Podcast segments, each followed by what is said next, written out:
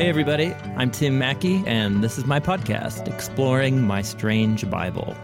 I am a card carrying Bible history and language nerd who thinks that Jesus of Nazareth is utterly amazing and worth following with everything that you have.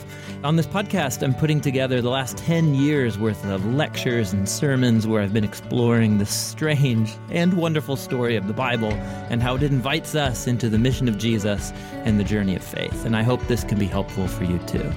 I also help start this thing called the Bible Project. We make animated videos and podcasts about all kinds of topics in Bible and theology. You can find those resources at thebibleproject.com. With all that said, let's dive into the episode for this week.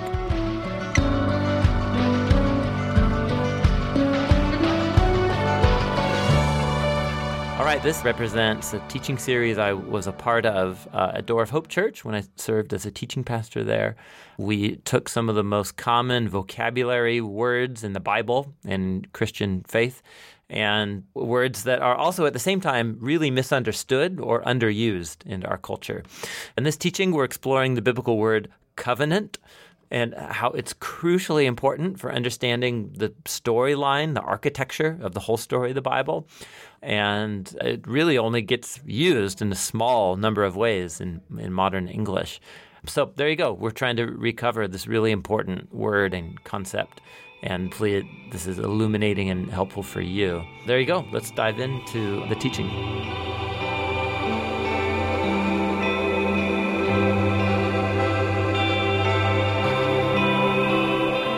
Today we're going to look at a word and idea that it didn't even cross your mind as you were driving or riding your bike here today. Uh, and that's the word Thanksgiving. No, I'm joking. I'm joking. I wouldn't do that to you. That's too cliche. So, no, we're talking about this uh, the word and the concept of covenant. Covenant. My hunch is that when you think of Christianity and what Christians believe, a whole bunch of words rise right to the top. And the covenant is not one of them. It's probably not even in your top 20. Um, but the reason why I wanted to put it into the series is because it ought to be. it actually ought to be like in the top five. It's one of the most important words for understanding how a follower of Jesus sees themselves, sees the world, and, and sees God. It's a crucially important word and concept. And it's interesting. There's actually, in our culture, Western culture, there's only one ceremony or institution where the word covenant even gets used, maybe. What am I talking about?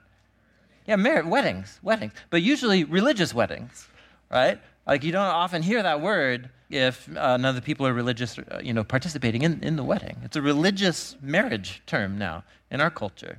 And that's too bad. We're missing out on so much depth of what, what's happening in the Christian faith. So, first things first, let me just put a run of the mill occurrence of the word and concept of covenant up in front of you, literally pulled at random from many, many places. It's a story that'll at least kind of get on the table what we're talking about when we talk about the biblical idea of covenant. It's from 1 Kings chapter 5, your favorite book of the Bible. So, Hiram, king of Tyre, kept Solomon supplied with all of the cedar and juniper logs that he wanted. And Solomon gave Hiram a hundred thousand bushels of wheat as food for his household, in addition to 110,000 gallons of pressed olive oil. Solomon continued to do this for Hiram year after year. The Lord gave Solomon wisdom, just as he promised him. And there were peaceful relations between Hiram and Solomon. The two of them made a covenant.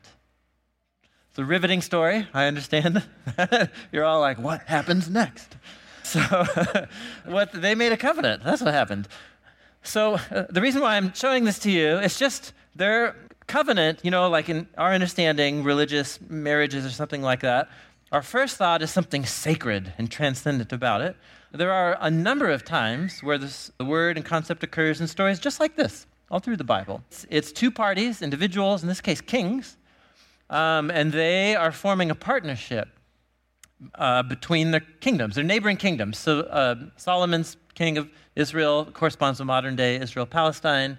Tyre is roughly the area of uh, modern day Lebanon. So there's neighboring kingdoms. Um, Solomon's got a whole lot of wheat and olive oil, still true today, of that part of the eastern Mediterranean. And Lebanon still today produces enormous amounts of uh, cedar and juniper, at least uh, 3,000 years ago. Uh, so these two kingdoms, each of them has a unique resource that they have an abundance of. They partner together to help each other, right? To form a unified front. We would call this a trade agreement or something like that. And, uh, but the biblical word, at least in English, how it gets translated, is covenant. Covenant. Now, this might seem boring to you, but it's, it's helpful because it, it's not simply a contract. This is two people representing, like, you know, people groups and their resources, and they're binding themselves together year after year after year for each other's benefit and to accomplish something together, right? To be this unified kind of economic force here in the Eastern Mediterranean. There you go. That at least gives us a window into the most basic meaning of the word. Let me just throw it up here Hebrew and Greek. You know me. Feel free to zone out for a second if you want, but you'll regret it, trust me. So, so in Hebrew, three quarters of the Bible sitting in front of you is written in Hebrew. It's called the Old Testament, it's what Christians call it. Jewish tradition is just called the Bible or the Hebrew Bible. So in Hebrew, all of the times this word occurs, it's the Hebrew word, not Barrett. Don't say Barrett, say Barit. Got to roll the R. Barit. Barit. Yeah, Barit. And then the last quarter of your Bible, called the New Testament, was written still by Jewish authors, uh, but in Greek, the, the language of, of, the day. And uh, in Greek, you pronounce this word diatheke. Diatheke, not diatheke. Diatheke. Diatheke. All right, Barit and, and diatheke. So what, were, what are we talking about? Partner, partnerships. A covenant is, is the formalizing this relationship. They could just coexist and like give logs and wheat to each other, but they formalize it, like they draw it up. There's a legal element to it. But it's also personal, like they're neighboring kingdoms, they have to coexist together. And so they're going to begin sharing their relationships, and they had a really positive friendship between the two of them. So it's more than just like if you sign a business contract, you also don't sign up like we'll trade, you know, wheat and logs and we have to be best friends or something like that's usually not part of a business contract. But in this case, there is a relationship, a peaceful, friendly relationship. It's a part of it. It's a covenant, biblical covenant. Um, this is also the word used to describe what uh, Israelite men and women did when they got married. Uh, covenant is the word uh, that the Old Testament uses to describe marriage. Here's a, a, couple examples. One, and actually both of them are cases where uh, the author is describing somebody being unfaithful to the marriage covenant. So Malachi is angry at a group of Israelite men who are bailing on their wives for no good reason. And so he says, The Lord is a witness between you and the wife of your youth. You've been unfaithful to her, even though she's your partner, the wife of your covenant. So the, this marriage is about two different individuals. They both bring unique things, just like Hiram and Solomon. They bring unique things that the other cannot bring. And together, this partnership can accomplish new, unrealizable, unrealizable things if they weren't in the relationship together. So, in a marriage, in the Bible, it's deeply connected to procreation. You can't produce humans sitting alone in a corner in a room by yourself. I trust that's not news to you. So, in the biblical vision, so b- before God, these two unique others come together. And it's, it's not, however, just a business relationship. God's involved. Do you see this here? God's a witness. So whether Hiram and Solomon, you know, break their agreement, or they say their agreement or the covenant, it's only going to last five years. When the covenant ends, it doesn't seem like God's going to care for Solomon and Hiram, but it does seem like God cares about this one. So this is a covenant between an Israelite man, and an Israelite woman, and then before God in some way. Because look at Proverbs 2, which is describing an Israelite woman who's leaving her marriage for an illegitimate reason. It describes her as abandoning the partner of her youth and her covenant before God. So, this covenant wasn't just with her Israelite husband, it was also a, a covenant with and before God. So, there's some covenants that we would call like contracts, Hiram and Solomon. There's some covenants that have a sacred quality to them. It's marriage, biblical vision of marriage, because through that covenant, God's own life and love is symbolized in the creation of new life in a family and so on. But in both cases, the common denominator is a partnership to accomplish something that couldn't be accomplished by themselves. Now, if I were you, that would be interesting. You might be slightly bored at this point, and I wouldn't hold it against you. So here's, here's why I'm trying to get all this on the table. These are random stories and passages, marriage and Solomon or whatever. Here's what's most important and most interesting about this word in the Bible. The, the character in the Bible who makes the first covenant in the storyline of the Bible, if you start at page one, who's the first person who makes a covenant? It's God. Who's the second person who initiates a covenant in the Bible? It's God. Uh, who's the third person? Actually, it's Abram with a guy named uh, Abimelech. They're having a dispute about a well, so don't think about that one. Think about the, the third one, which, uh, the fourth one, which is God. The first and the most repeated covenant maker in the story of the Bible is God. The reason why this matters to the Christian faith is because covenant is actually one of the most important ways that ties together the, the whole storyline of the Bible from the front to the back. As we're going to see in a little bit, Jesus drew upon the language and the idea of God's covenant promises to describe himself and what he was here to do. God's covenant promises are what drives the whole story of the Bible, and it's at the center of the Christian faith. Now, here's what I could do, and what I sometimes often, what I sometimes often, what I sometimes do. What I often do. Either one. Take your pick. I mean, you be the judge. Uh, what I often do at this point in a message is just tell the whole story of the Bible. And it usually takes me about 15 minutes. But I'm not going to do that because I have some other things that I want to do. And on this topic, my friend Jon Collins and I, who's my partner in the Bible Project, we worked hard to make a video that does the whole thing in five minutes. That's much more enjoyable than just sitting here listening to me. So, shall we watch it? Yes, toy. it. It'll get a whole thing on the table, and then th- it'll give us, a, I think, a frame of mind to dive into a, a, a, biblical story in the book of Genesis. And caveat: um, we've gotten a lot of feedback about this video because we use a we depict God metaphorically as an old man, and some people don't like that. They think it's sacrilegious. Our response has been it's, it's a metaphor, obviously, because God's also depicted as a woman in labor in the prophet Hosea, for goodness sake. So I can't wait to make that video, right? So, so it's a metaphor, obviously, but it's a biblical metaphor from Daniel 7, Revelation 4 and 5 about God as the old, wise, ancient of days. That's where we're going. So don't let that hang you up from the main point of the video. Okay, that's the caveat. Let's go ahead and, and uh, watch it. If you've been around Christians, you've probably heard of the idea of having a personal relationship with God, which could mean different things in the Bible, like having God as a friend, or your father, or maybe your teacher. But there's one particular way that the Bible talks about this relationship that you find all over.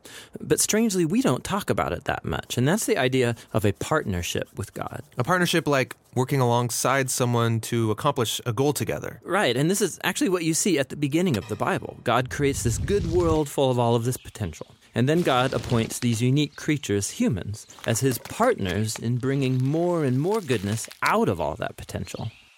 But the humans don't want to partner with God. They rebel and try to create a world on their own terms. And so, this broken partnership is the Bible's explanation for why we're stuck in a world of corruption and injustice and the tragedy of death. It's not like there's just one or two humans who have bailed on this relationship. In the story of the Bible, everyone has abandoned the partnership with God. So, what God does is select a smaller group of people out of the many, and He makes a new partnership with them called a covenant. And in a covenant, God makes promises and then in exchange asks his partner to fulfill certain commitments. And the purpose of all of this is to somehow use this covenant relationship to renew his partnership with everybody else. Now, there are actually four times in the Old Testament that we're told God initiates a covenant relationship with Noah, Abraham, the nation of Israel, and King David. And it's through these that God is forming a covenant family into which all people will eventually be invited. So let's see how these work. The first one is with Noah. So, in this story, God has just brought the flood to cleanse the world of humanity's corruption, and Noah and his family are the only ones left. And so, God makes a covenant with Noah, saying, Listen, I know that humans will continue to be evil, but despite that, I'm not going to destroy it like this again. Instead, the earth will be this reliable place for us to work together. Great. So what does Noah have to do? Nothing. And that's what's so interesting about this first covenant is that God is promising to be faithful even though he knows humans won't be. The next time we see God make a covenant is with a man named Abraham. God chooses him, promises to bless him, give him a large family, lots of land where they can flourish. And in return, God asks Abraham to trust him and train up his family to do what is right and just. And the whole reason for this covenant is God says that somehow he's going to bring his blessing to all families of the world through this one family. So that's Abraham. The next time we see God make a covenant is when Abraham's family grows into the tribe of Israel. And this covenant is with the whole tribe. God asks them to obey a set of laws, which are these guidelines for living well as a community of God's partners. And if they do this, then God promises to bless them and that they will become a people who then represent Him to the rest of humanity. That's the covenant with Israel. The last covenant is with King David. Yeah, the tribe of Israel has become this large nation ruled by David. And God asked David and his descendants to partner with him by leading Israel in obeying the laws and doing what is right and just. And God promises that one day, one of David's sons will come and extend God's kingdom of peace and blessing over all the nations. So, those are the four covenants that God makes in order to restore his partnership with the whole world. But here's what happens Israel breaks the covenant. They worship other gods, they allow horrible injustice, and so they lose their land and are forced off into exile. So it seems hopeless. But during this time, Israel's prophets talked about a day when God would restore these covenants in spite of Israel's failure, somehow. Yeah, they called it the New Covenant. And this is actually what's so interesting about Jesus is that he's introduced into this story as the one who fulfills all of these covenant relationships. We're told that he's from the family of Abraham, and so he will bring the blessings of that family to the whole world. We're told that he's the faithful Israelite who was able to truly obey the law. And we're told that he's the king from the line of David, and so he goes about extending God's kingdom of justice and peace to all. And that's really remarkable for one guy. Yeah, and what it highlights is perhaps the most surprising claim of all made about this man that Jesus is no mere human, but rather God become human. And God did this in order to be that faithful covenant partner that we are all made to be, but have failed to be. And so through Jesus, God has opened up a way for anyone to be in a renewed partnership with Him. So Jesus calls people to follow him and become part of this new covenant family. And despite their failures, Jesus is committed to making them into partners who are becoming more and more faithful. The story of the Bible ends with a vision of a fully renewed world, full of goodness and peace. And there's this renewed humanity there, partnering together with God to expand the goodness of His creation. And so the end of the Bible story is really a new beginning. Yeah. All right. That was more interesting, wasn't it? than Just me talking. Do you guys get it?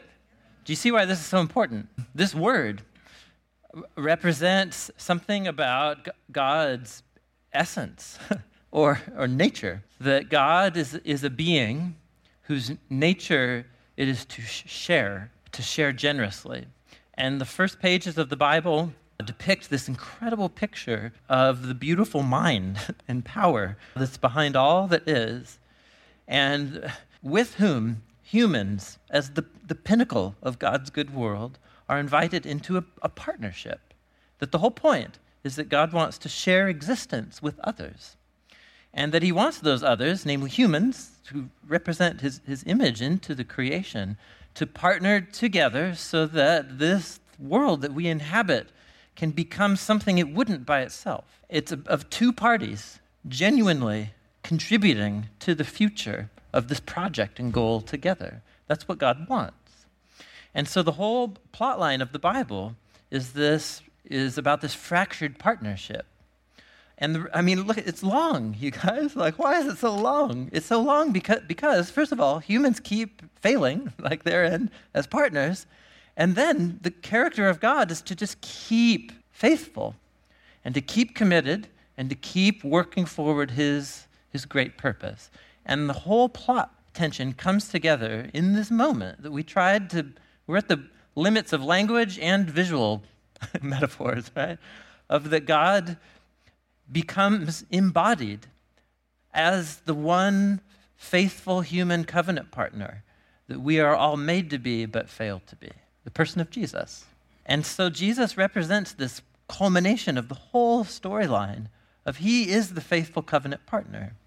And he's opening up a new family where you and I can find ourselves recreated as faithful human beings who are becoming who God made us to be. This is the heartbeat of the whole biblical story is covenant. Is covenant. So here's what I want to do. With all that in mind, I just want to look at one crucially important covenant making story in the first book of the Bible. And what you're just going to see it leap, all of this is going to leap right off the page. And it's going to land us right at the Last Supper uh, with Jesus, which will take us into, uh, lead us into taking the bread and the cup together. You guys with me? That's our mission. Why don't you turn to the first book of the Bible, Genesis uh, chapter 15, which is not on page 15, at least not in my Bible. But I have, uh, you know, our Bibles are outlined like no other book that we like to read. This cheap, thin onion paper, you know, and then this columns. I don't, I don't like to read books with columns, do you? But your Bible's format, anyway. So somehow, chapter 15 is on page 12, but there you go. I wish it were on page 15, but there you have it. Okay, so Genesis chapter 15, first words. After this, so pause. Dear reader, the question that occurs to you is after what? okay, so we're in a, a, group of stories about a guy named Abram. In the videos, later going to be named Abraham. After what? So God called him from his land way out east in what we today uh, call Iraq in the Middle East, to journey west because God said through him and his family, God was somehow going to restore blessing to all the nations of the world.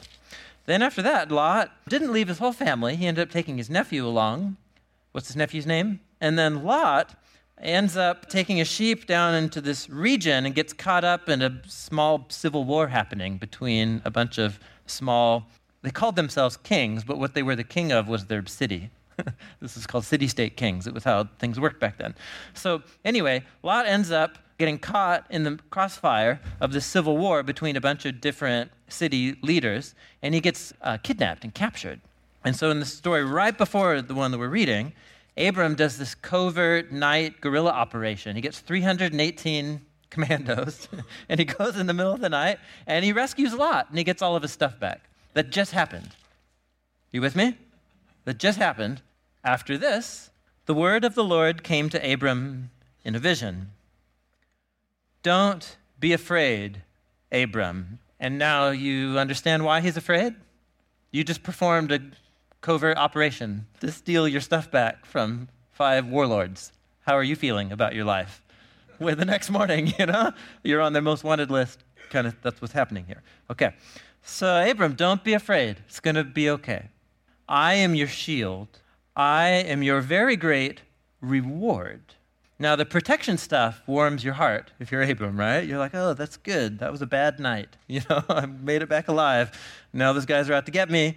Thank you. I don't want to be afraid. You're my shield, but you're my reward. You're my future reward. Well, speaking of future rewards, God, do you remember when you appeared and spoke to me a couple decades ago? And he goes on. But Abram said, Sovereign Lord, what is that reward? What can you give me? I still don't have any kids. So the promise was that he and his wife would produce children and that their family would become so huge he's going to become a people group and then a nation right that was what god said to him and so they're a couple decades into this he left his home and what do they still not have any children so i'm your future reward abram that's very nice god thank you so how about the kid thing i remain childless and so at the moment the one who's going to inherit all my estate is this guy eliezer of Damascus, who I'm sure was a very nice man. But, right, that's not what God said was going to happen. So Abram said, You've given me no children, and so it's the servant in my house who's going to, to be my heir. So again, if you've been reading through the stories about Abraham, um, he's in he's in like a, he's like great grandpa age. You know what I'm saying? They're in like their 90s. He and his wife Sarah. Um, you just imagine how they received this promise, even still like in their 70s or late 60s, and now we're decades and still nothing's happened. So the word of the Lord came to him No, Eliezer's not going to be your heir. A son, a son of your own flesh and blood, is going to be your heir. Then he took him, which must certainly mean God took Abram, outside. Abram didn't take God outside. I think he was already there. So God took Abram outside and said, Look up. Look up into the sky and count the stars. Now, we live in uh, Portland, which means this time of year we rarely see the stars, right? Because of the cloud cover. And then if you live in the city, even then it's the light pollution and so on. So let me just, you know, pull that random from Google Image. Just here's what most humans have looked at for most of human history uh, when they didn't live with so much light pollution. And this is just one small sliver of a Hubble Space Telescope photograph. Are you with me? Look up and count the stars. The point's obvious, isn't it? The point's obvious. And, and God says it. If indeed you, you can count them. That's what God says. So look up at the stars. Count them. Yeah, I can't do that. I'm not able to, to count all of those. And then God says this This is what your descendants will be like. And this is just one, I mean, you're just looking at a screen. like, are you with me? So go out in the middle of nowhere, you're just overwhelmed by the density of stars. Hundreds, millions of them. It's just unbelievable. And that's the promise to a 90 year old man and his wife. They are decades into trusting a promise that hasn't come to fulfillment yet. And God takes him out and shows him this and says, Yep, the promise is still good. That's what your family is going to be like. So just stop. This story is so brilliantly told. It's told slowly, economically, doesn't go on and on. Everything, every word counts. And you just invite yourself into the emotional journey of these characters. First, he's scared for his life. He got involved in a regional war. And now he's reflecting think what this promise for decades he's been sitting with the hope of having children unrealized. There's many people in our church community who know that story very well because you're living it. It's a very painful place to be. And God conjures it all up again by pointing to the sky. And what is Abram's response to this promise, this, as we're going to see, covenant promise that God is making? What would be your response? Right, right? You're a great grandpa and grandma when you're hearing this. Like, what? Or sorry, the age. You're not a great grandpa. That's the whole point.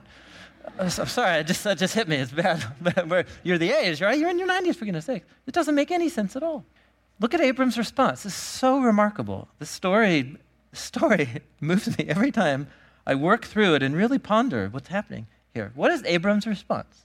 Abram believed the Lord. Surely there was some roller coaster happening before he got to this point. You know, we're not told. We're just told of just this like bold, irrational, radical level of trust. He just says, All right, deal. it's this posture of radical trust in God's generosity. And then look what God's response to Abram is. And God credited it to Abram as what? As righteousness. Now, these are both words b- belief or faith and righteousness that we've talked about in, in the series. So, if, if belief or, tr- or trust in the Bible, it's about relational dependence, placing myself in a posture, trust and dependence, and, and recognizing and accounting the one who's promising to me as trustworthy and committing to it. And then what God does is when he sees Abram make this bold move of radical trust in his promise, God gives Abram the standing of righteous which again, recall back, at its core meaning, the biblical word righteous, righteousness means right relationship. So God declares that Abram is, is a human who stands in right relationship with him as God. And what posture does a human who is truly righteous and does right by God and is in right posture of Abram right at this moment? Trust. So the story is so powerful. The fundamental thing, apparently, that God wants for humans, at least one crucial thing, is just a posture of trust in the radical generosity of God. And that generosity is going to mean responsibility, like acting in, in ways that are informed by deep convictions that may not make sense to anybody around, but they make sense to you because you're trusting in the generosity of God towards you and He's calling you to something. This is so powerful. Then God said to him, So, first promise, you're going to have those kids. Trust. Second promise. Then God said to him, I am the Lord who brought you out of Ur of the Chaldeans to give you this land, to take possession of it. The first promise was kids. What was Abraham's, Abraham's response? Trust. Second promise is you're an immigrant in this land. Your family's going to grow, and this will become the land in which they live. And what's Abraham's response to that promise? Um, now, hold on, sovereign Lord, this verse 8. How, do, how can I know? how can I know that I'll gain possession of it? When it comes to the family, that's more believable. I don't know. In this one, how can, how can I know? And what's God's response? It's wonderful. This is my favorite part of the story. What's God's response to his question? How can I know? The Lord said, Go get a heifer. What? What does that have to do with anything? Heifer, heifer? What? Bring a heifer? No, not just a heifer. Go get a goat. Oh, and also a ram. Make sure they're all three years old. And don't forget to bring a dove and a young pigeon. That's so bizarre. Are you with me? Like, talk about a non sequitur. Doesn't, right? doesn't follow. How can I know that this will become my family land? Go get a heifer. it doesn't make it. What? And, and there's this jolt in the story, this brilliantly told story. And the author knows that he's playing with you. There's an ambiguity and a gap now that you're like, what does a heifer and a goat have to do with Abraham's question? and the moment, the answer will come at precisely the right moment. Just wait for it. Brilliant story. So, what? Okay, so he goes, he gets all these animals and uh, he brings them out. Then look what he then it turns into a horror story. He brought all these animals to him and he starts cutting them in half. Now that's just a little short sentence, but just what's involved in sawing a heifer in half? Are you guys with me? Are you with me? It's a very bloody scene, entrails, the whole bit, right? And then the goat, and then the ram, and then he took these carcass halves and he separates them opposite each other. So it's the image. He saws a cow in half. right? Just imagine the scene. And then he puts the pieces like that, and then he does the goat. Puts there, right? This. Just imagine, so now they're separated, all opposite, lined up each other. That's the image. And then we're told, but the birds, nah, he didn't cut them in half. So what did he do with them? Did he break their necks or something? But then, so then they're on the ground too. And then, as you can imagine, like what is this bloody, gory scene going to invite if he's out in the middle of nowhere? Vultures, right? And crows. So birds of prey came down on the carcasses, and Abraham had to drive them away. Shoo, get out of here. Get out of here. Isn't this a good story? what? What's happening right now? This is so strange. Okay, what is happening? The, the storyteller doesn't give you everything uh, that, that he could. And this is a unique thing about, especially the Old Testament. These authors assume that you're constantly reading through the whole Hebrew Bible constantly and reading every piece in light of each other. And so the storyteller doesn't give you the crucial information because he assumes this is like your 18th time through, through or whatever, and that you remember from the book of Jeremiah what this is all about. Because you do, right? You remember from Jeremiah 34 what this is all about. Um, this is all ritual symbolism of a covenant, covenant making ceremony. It's ancient Near Eastern covenant making ceremony. What on earth does this bloody ritual mean? In Jeremiah 34, uh, there's some Israelite kings who uh, had promised that they would set a whole bunch of slaves free. And then those rulers in Jerusalem went back on their promise, and it was devastating moment. And God was ticked that they went back on their word. And so through Jeremiah, here's what God says to those leaders. This is Jeremiah 34. He says, Those who have violated my covenant and have not fulfilled the terms of the covenant that they made before me, I will treat like the calf they cut in two and walked between its pieces. The leaders of Judah and Jerusalem, the court officials, the priests, all the people of the land who walked between the pieces of the calf, all delivered into the hands of their enemies who want, who want to kill them. Do you get it? So now you get the symbol. Like the blood's intentional. This isn't a, a sacrifice, it doesn't have to do with atoning for sins. This is a ritual symbol about this covenant. So these people made a promise that they would be the leaders of Israel, they would be faithful to the covenant with God, right? They used this ritual symbol. And the Bible isn't the only place this is mentioned. There's other ancient texts among Israel's neighbors that talk about this ritual. It means exactly the same thing. It means we're entering an agreement through this covenant, and the stakes are really high. Our choices matter. And so we walk through together, each partner, the two partners of the covenant, we walk through and we're saying, I'm going to, whatever, provide wheat for you, and I'm going to give you olive oil, or whatever, right? You make your covenant. And then you look at the animals and you say, May my fate be like that of this calf or this goat if I ever break my covenant with you. Do you see that's what's happening? So it's a symbol of the severity and of the high stakes that this covenant involves. Okay. So, all that in mind, come back to the story. So, wh- who do you think is going to be walking through down the bloody aisle together? Who's making a covenant with whom in the story? God's making a covenant with Abram. Verse 12 As the sun was setting, Abram fell into a deep sleep. Oh, no, no, that's not good. He's supposed to be awake because he has to walk down the aisle. He fell into a deep sleep, and a thick, dreadful darkness came over him. He starts having a bad dream. So just imagine the scene. This is bloody animal scene, and then Abram's just like, ooh, right? He just passes out. And then he starts having these dreams, these dark dreams that we're going to see God is giving to him. It's, it's a window of his, of his family's future.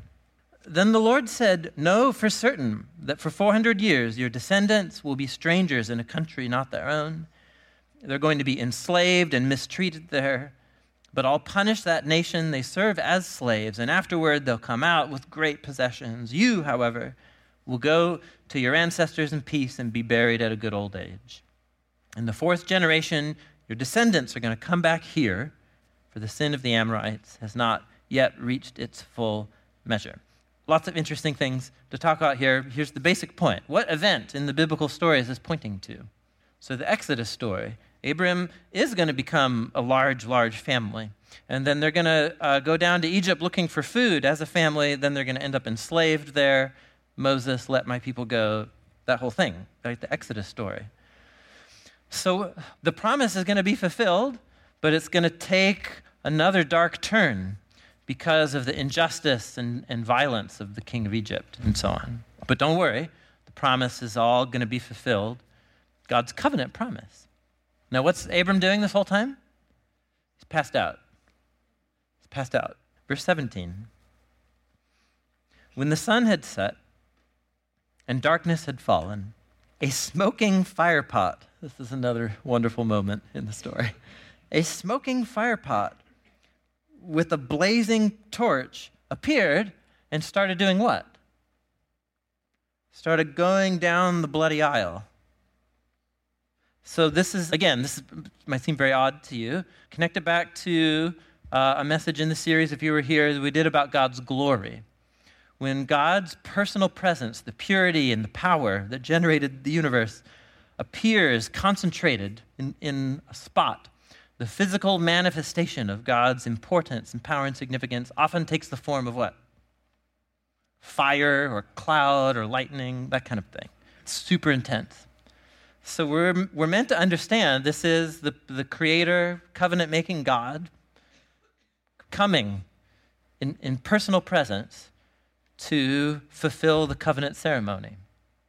So we know God's made lots of covenant promises here, but his covenant is with whom? It's with Abram. And where's Abram? God essentially slipped him sleeping pills and knocked him out. And Abram's lying there passed out on the side of this whole scene. What's happening in this story? Like everything's going wrong, according to a traditional covenant making ceremony. They're both supposed to own up to their commitments and their promises, and we walk through together. And what God does is something in Abram's drink, you know, and so that he passes out, and then God alone appears and walks through. Do you get what's happening here? There's a million things that you're not told, you're just supposed to ponder and reflect. So, what's happening in this moment? But also, what does this moment say about who God is? It says volumes, speaks volumes about who God is. So, what does God certainly know about Abram's family? And whether Abram's family will actually be faithful covenant partners? He's certainly Israel's failure with the golden calf or the centuries of covenant violation. Jeremiah 34, like none of this surprised God. So, so God, God initiates a covenant relationship with people, with a family of Abram that he knows is, is going to fail him. And so what does he do? This is so remarkable. He, he's protecting Abram. He's protecting Abram from he and his family's the worst consequences of their covenant failure. But at the same time, God isn't going to let their failure determine whether or not his purposes to save the world will be fulfilled. He's, he's determined to save the world through humans and through a human family, but he also knows that those very humans are going to fail. And so God goes it alone. Which means what? It means that God's going to fulfill his end of the covenant. But what's the remember what's the symbolism of all these bloody animals? Who's going to shoulder the consequences of Abram's family's failure to be faithful? Who's the only one walking through down the bloody aisle? Do you get it? This story is remarkable, you guys. Look at how it ends. Verse 18 on that day, the storyteller tells us, the Lord made a covenant with Abram and said to your descendants, I give this land from the Wadi of Egypt all the way north to the great river Euphrates, the land of all these Canaanite people groups. And that's the end of the story. Such a strange story. but you get it. Do you get it? This says volumes about the character of God. And what that video was about was about how it's that God who's not willing to let his partner's failure define the future of the world. And he will both shoulder the responsibility to be faithful, and, and apparently God is going to shoulder the consequences of covenant failure because he's that's exactly what he's protecting Abram from as he goes through. Okay. So fast forward to, to the story of Jesus, and we'll, we'll, we'll conclude here. So when Jesus is going around Galilee announcing that the kingdom of God is here, and he's reshaping and recreating a new family of Israel that's eventually going to include all the nations, and he's calling people to a new level of allegiance and devotion to the kingdom of God. And he boils down all of God's covenant expectations to the, the great command, he called it, to love God and to love your neighbor right? He's reforming a new family of covenant people around himself. And yet, what does, what does Jesus know about the faithfulness meter of the disciples that he gathered around himself? What does he know they're going to do? What does Jesus know that Peter, his most faithful disciple, what does he know that Peter's going to do? And so, with all of this, he, we, Jesus marches into Jerusalem for Passover. It's a week of conflict with the leaders, and he steals away, right the, the last night, to a secret room, and he has a Passover meal with his disciples. And just watch how this story brings everything together. It's so remarkable. This is from Luke chapter 22. When the hour came, Jesus and his apostles reclined at the table. And he said to them, I've eagerly desired to eat this Passover with you before I suffer. I tell you, I won't eat it again until it finds fulfillment in the kingdom of God. So he took bread, he gave thanks for it, and he broke it. And he gave it to them, saying, This is my body. Given for you, do this in remembrance of, of me. Jesus took bread, he broke it, he broke it in half, and he said, This is my body. Right? It's the symbol that Jesus is giving his body over to the consequences of human failure and evil and injustice. And his body will be broken in half, so to speak, just like that heifer. And then Jesus says, in the same way, after the supper, he took the cup. And he said, like, what, what more do you want? this is the new covenant in my blood. It's being poured out for you. Jesus viewed what was about to happen to him in the Garden of Gethsemane, in his arrest and in his trial and in his execution. He viewed it like he, he's taking the calling and the vocation and the role of that smoking firepot, and he's walking right down that aisle so that others don't have to. And this isn't like God versus Jesus. this is God embodied his covenant faithfulness and love, embodied in the person of Jesus to save us from the consequences of the, of the horrible failures that have heaped up over, over human history. And Jesus, in an act of love, gives himself on behalf of others. That's what's happening here. He's the faithful human who submits himself to the loving guidance of the Father, and he offers his life as a loving gift to others. He's the faithful one. I actually don't treat people like Jesus did very well. And if I do, I feel like it's like these little bright moments in an otherwise dark night. And if you know what I'm talking about, like you, I know, you know you guys, well, I don't know what else to call this except good news. It's good news. And this isn't like, oh, great, I'm going to take some more sleeping pills and just pass out and let Jesus do it all. No, that's exactly not the right, the right response. The right response is I get up and in Jesus' power and in the power of the Spirit, I move towards faithfulness, loving God and loving others. But I know that I'll fail, and God knows that I'll fail, and that apparently doesn't like deter God from doing something on my behalf. And this is what it means to be a Christian it, it means to trust in the generous covenant love of God, that He has actually become the kind of human that He's made me to be, but that I fail to be.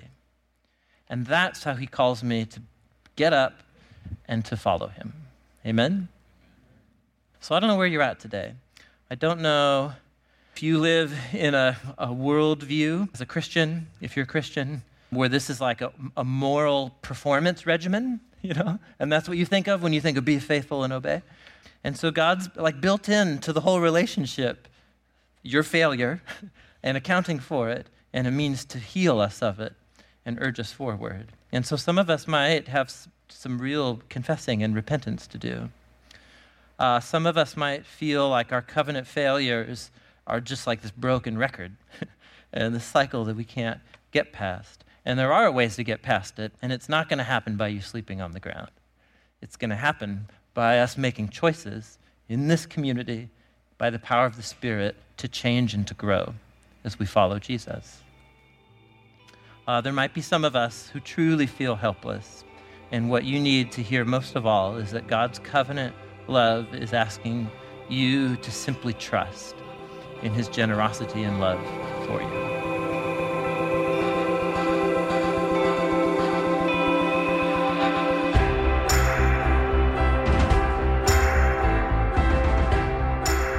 Guys, thank you for listening to Exploring My Strange Bible, the podcast. And we have new series coming down the pipeline. Uh, thank you for listening. Thanks for your support. If you want to help us, you can share this with a friend. You can uh, go onto iTunes and give a rating or a review. Um, those things are all helpful in helping other people see it when they're browsing around iTunes. But there you go. Onward, you guys. Let's keep learning and growing and trying to follow Jesus. And uh, we'll see you next time.